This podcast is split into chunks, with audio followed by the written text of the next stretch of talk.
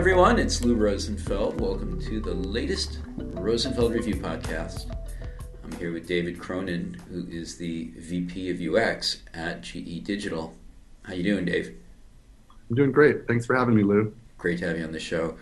Um, I know Dave. Um, well, you probably know Dave because um, he worked at a, a little firm that uh, did interaction design consulting uh, in, in, the Bay Area called Cooper. Uh, um, managed to be one of the co-authors. I think it was the third edition, right, of uh, About Face.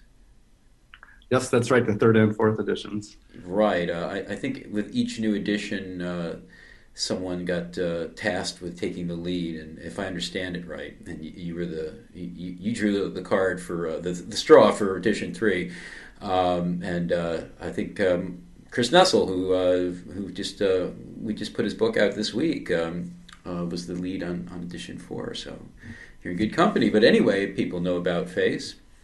Uh, they know Cooper, and uh, since leaving Cooper, uh, Dave Cronin is has been at GE Digital, which is a really interesting organization, uh, and um, is really at the forefront of what I might call design ops. We certainly had uh, Dave on the program at Enterprise UX 2015, the first one, and uh, it was a great program. And I think for a lot of people, your talk, Dave, was one of the highlights.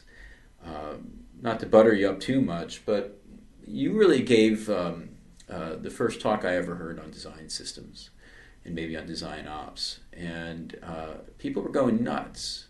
I, I, mean, I think, you know, I, I don't mean to to both butter you up and, and give you a hard time at the same time, but you ran a little long.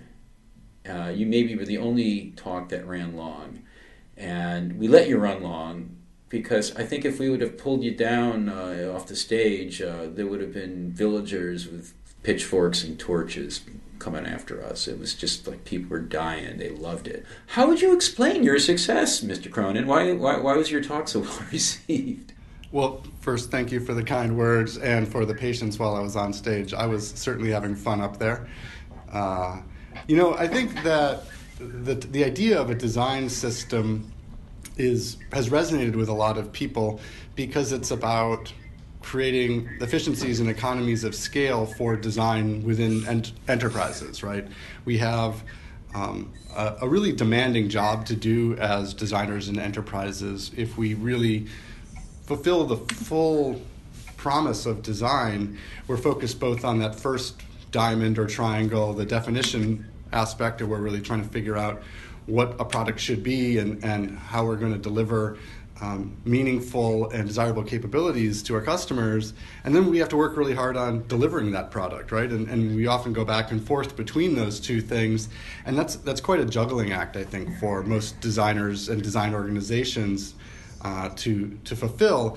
And I think one of the things that we found at GE, uh, and I think other organizations have found as well, is this idea of systematizing design patterns can create efficiencies in both of those areas and they can create acceleration they can make sure that teams are having the right conversations not always about what color a button is but really about how do we meaningfully orchestrate capabilities uh, to deliver value to customers or to, to end users. And, and so it's a, it's a really great enabler. And I, think, you know, as I look across the design community, there are a lot of people that grapple with how do we do this and how do we do this at scale and how do we do this with, with, with velocity and tempo so that we're really able to m- make impact with, with design ideas. Well, it, it seems to me that it's kind of a, a natural continuation from uh, the uh, the staffing up phase that a lot of large organizations are, are going through when it comes to design and, and user research and, and, related areas. So, like I always think of IBM, whatever they they just brought on a thousand or fifteen hundred designers, and that's great. Now what? Uh, how do those pe- those people very quickly? I imagine, and I imagine this was the case, uh, and still may be at GE. Those people are going to be uh, in demand uh, even at that scale. There's just probably not enough of them to go around. So, um, I mean, is that really the challenge we're, we're solving with design systems to enable them to, to stop reinventing the wheel uh, and focus on kind of more challenging problems instead of the sort of day to day, more mundane design challenges? Or are we also creating systems to help people that aren't really designers to, to start doing some form of design? Like it may be a developer, or it may be someone in a customer service center who uh, has to deliver information to agents or whatever it might be. Aren't there a lot of non designers that ultimately need to be helped? Yeah, absolutely. You know, we've, you know, our design journey at GE has gone through several phases, and with each of these moments in time, the design system has played a different role. Um, and I don't think it's ever stopped playing roles, but it starts to take on new roles and has new constituents. When we started um, back in 2012 with our first version of the design system, we were a design thought leadership organization for all of GE with a really small number of people trying to make an impact on software development across across uh, 300,000 person organization with something like 40,000 software developers. And so our first set of priorities was not how do we create a design system that enables uh, distributed set of designers to come up with cohesive products because we didn't have a distributed set of designers. There was only a couple of us. So our first job was the job that you're talking about is how do we enable teams that don't have designers to do an okay job, an adequate job of creating um, decent software product?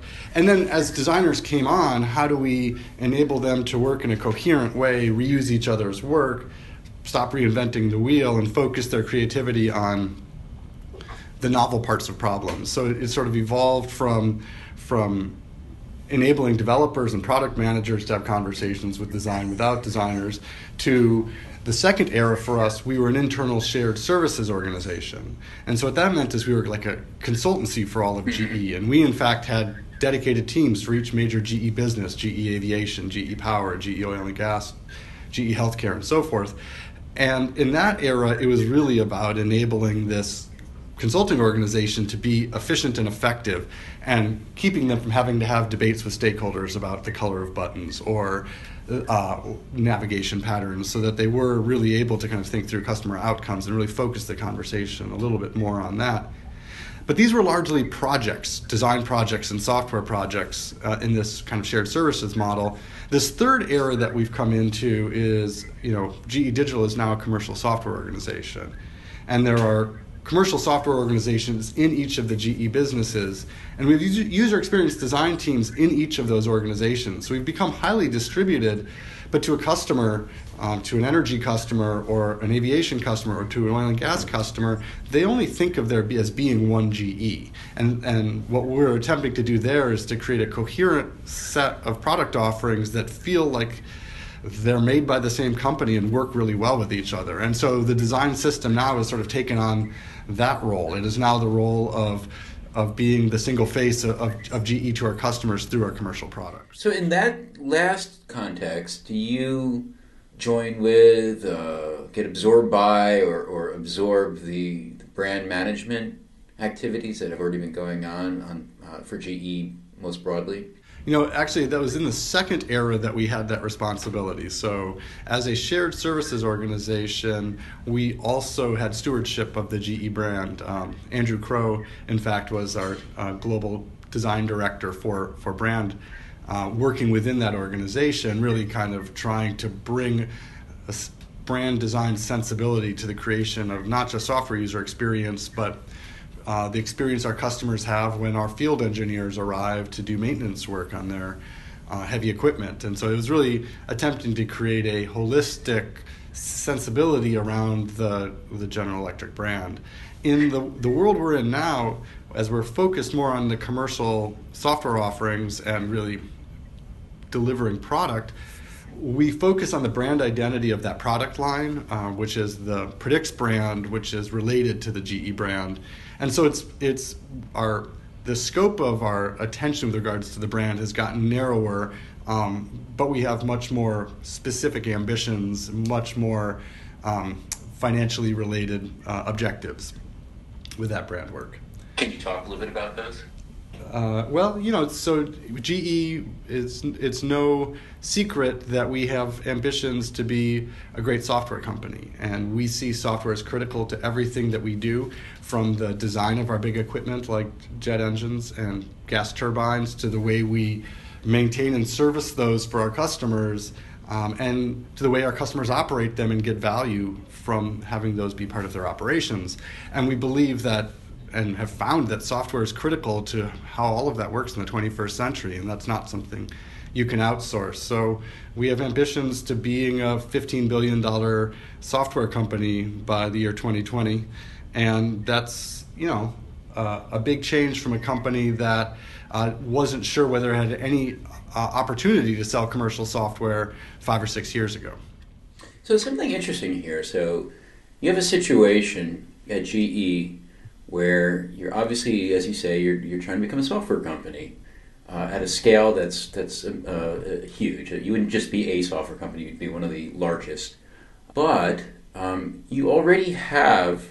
Uh, you couldn't exist if you hadn't, as a company, built up your operations expertise in all types of other contexts. So there might be supply, supply chain management, might be procurement, might be HR, et cetera, et cetera. Um, how much are those existing operations models and, and just the people who run those uh, as sources of expertise help you build operations to support design? That's a great question. Um, what we've found is that the two things are pretty different. Um, you know, we, the way we talk about it internally is our digital industrial transformation. We will always be an industrial company. We make the world's best jet engines and gas turbines, um, world's best MR machines, and, and the engineering expertise to invent, design, manufacture, um, and maintain that equipment is, is unparalleled and it's super impressive to me. And that will never go away. I think what we are working on is creating a layer of software around and amongst all of that. But it turns out that creating software is really different than creating physical stuff. That even with an incred- incredibly complicated um, piece of machinery like a jet engine, there's a level of predictability about it because we've been doing it for so long, because we know the material science, because we've launched so many new jet engines that enable us to take a let's say, traditional industrial management approach to, to shipping those products. And we are very good at it, and, and we have leaned out those processes and made them as efficient as possible.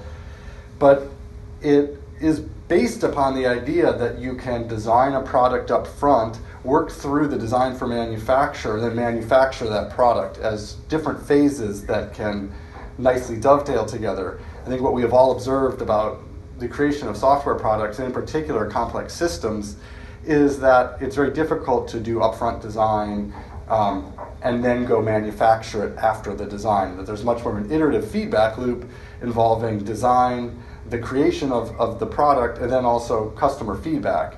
And, so as we you know, build our operations around enabling that virtuous circle, we really have had to take a different approach to, to operationalizing the creation of software than we would take with big industrial equipment. Well, I, I get that. Uh, I mean, you know, your former colleague Greg Petroff actually gave a, a great uh, opening keynote at Enterprise UX 2016 about uh, software as a design material.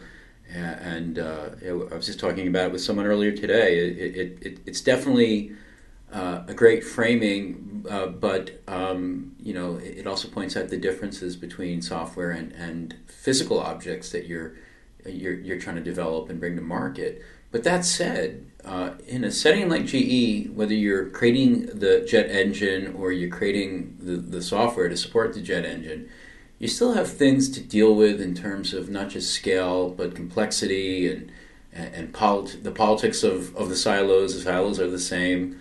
Um, isn't there something that you know might be? Uh, I'm, I'm, not trying to fish here, but I'm just I, I got to think it, it's still helpful to understand how, for example, you can operationalize recruiting to bring on talent for uh, your design organization uh, by learning from how they did it with jet engineer jet engineers. Uh, am I fishing too much, or is it really uh, not that clear a connection between the operations expertise uh, that you can bring from one to this new context? I, I think there's a lot of cross pollination that happens, and you know.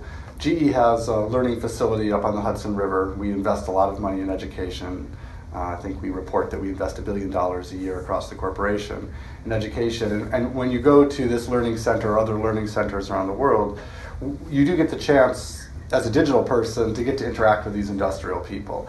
And I, am completely in awe of these men and women who ship and maintain these incredibly sophisticated products.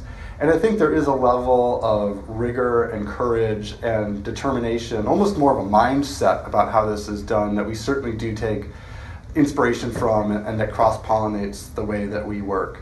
Um, I think we, we, however, it's interesting to think about that even that part of GE has been undergoing a massive transformation over the last five years into becoming more of an agile organization, more uh, focused on you know, learning from customers, um, enabling um, self-organizing teams to uh, take ownership over their own success. And, and this isn't necessarily in direct opposition to our history of lean manufacturing and Six Sigma and all of the things um, that you would find jokes about in 30 Rock, but it isn't, there is an evolution to the way that the industrial side of GE is working that I think is making it much more actually like the West Coast and East Coast software cultures, or I'd say the global software culture. It's interesting you know, you mentioned training in that facility up on the Hudson. So, uh, yeah, I mean, th- that seems like an area that um, you know, training is, is definitely part of the, the, the operationalizing of design. And, and uh, are your design people being trained in, in that setting just like your engineers might be? Or are they in separate, are the programs completely separate? No, absolutely. Um, you know, most of that training, a good portion of that training is dedicated to leadership behaviors. And GE has a long tradition of training and creating great leaders. And so I think, and when we talk about a great leader, we might be talking about someone who's a manager who has direct reports, or we might be talking about an individual contributor who is a technical leader, a chief engineer who provides technical leadership to the design of a jet engine, but doesn't maybe even have engineers reporting to them. And those leadership behaviors are really a lot of what the, our education programs are focused on. There are technical skill training as well. Usually, when I hire a designer or we hire a designer at GE, we believe that we're looking for people that already have great design skills, and we will ensure that they continue to have great opportunities to learn. But a lot of what we're looking to do through these educational opportunities and this cross pollination with the rest of GE is how do we expose them to these leadership attitudes and cultures and mindsets and skills that are the way that GE has been successful in all of these industries. So I think that may be the thing, if we take anything from the rest of GE, it is that. Well, speaking of education and going beyond GE, um, uh, part of the reason I'm, I'm, I'm, talking with you is that we are putting on the very first Design Ops Summit, uh, we being Rosenfeld Media, and it's going to take place in New York City, November 6th through 8th just signed a contract on a venue. Now we just got to put together a program. I'm certainly hoping you'll be there in, in one way or another. Um, if you were putting on a program or putting together a program for uh, people to come together to start making sense of design ops together uh, and um, and start actually um, learning how to do it. You know, these are the people that may not be where you are at this moment in their careers, but maybe they're two, three years behind you. Uh, what do you think they need to know? What, what should that program contain? Yeah, great question. First of all, I'd be thrilled to be there. It sounds like a, um, it's an awesome idea for a conference and a conversation. I think it's it's much needed. It's maybe the double click on this idea of enterprise UX. Like, how do we actually make this all work? Um, you know, if I reflect on what I've learned at GE and the challenges and successes of, of our design organizations, I would say one of the key skill sets is how do designers enable and facilitate cross-functional conversations about design, but also the product itself, right? Um, we one of the things we do in the Predix organization here at GE Digital is as part of our release planning process, which is kind of a bottom-up approach to release planning that you would find a lot of agile organizations is we expect the designers to facilitate a conversation with product managers and engineering leaders to storyboard out the key ideas in, in that release. And in some cases, those storyboards are user interface storyboards. In other cases, they may be storyboards that talk about how data travels around in systems. And in other cases, those storyboards are about people in the physical world doing physical work. And that's an example of a skill set that I have seen our team be really successful with. And what's really critical that we've found about it is it's not about designers going off and making storyboards. That's completely the wrong approach. What the what has to happen is that design has to facilitate that conversation where the, whereby the whole team arrives at a set of storyboards that embody a shared vision. And, and I see that as the kind of thing that successful design organizations or organizations that successfully employ design do a really good job at. Um, and there's a lot of approaches to it, but how do you have that conversation about the what, about product market fit? And, and then the flip side of it is how do you have a cross functional conversation about the specifics of a product user interface, right? So it's not opinion versus opinion, but a data based and thoughtful conversation about is this good enough to ship? Is this going to meet someone's needs? How do we need to improve this to make it better? And again, that's healthy design organizations are really good at that conversation, um, and you know we put a lot of energy into trying to get better and better about that conversation. Well, uh, I mean that was a, a theme certainly uh, of pretty much everything we've talked about today. It, it sort of centers around having better, more productive conversations with different people involved. Uh, I'm, I'm hopeful we'll be able to pull that off in November when we get a number of people in the room to make sense out of uh, design operations. I'm hopeful we'll won't be uh, just designers there. We'll have people who have, um, as I was saying earlier, uh, great deep experience in operations from from other areas that would be interesting to mix into the conversation and learn from, as well as uh, people who've, like yourself, uh, uh, helped uh, operationalize design in mature organizations like GE. And we, are we're, we're looking to maybe also bring in some people uh, to talk about operations in organizations that have all, that have always had design in their DNA, like let's say a Facebook or an Etsy, organizations that are much newer uh, than a GE or an IBM. I think all these different perspectives are going to be great to learn from and Great to learn from you today, Dave. Thanks for joining us. Thanks for having me. David Cronin, VP of User Experience at GE Digital, and uh, great to have you on the show.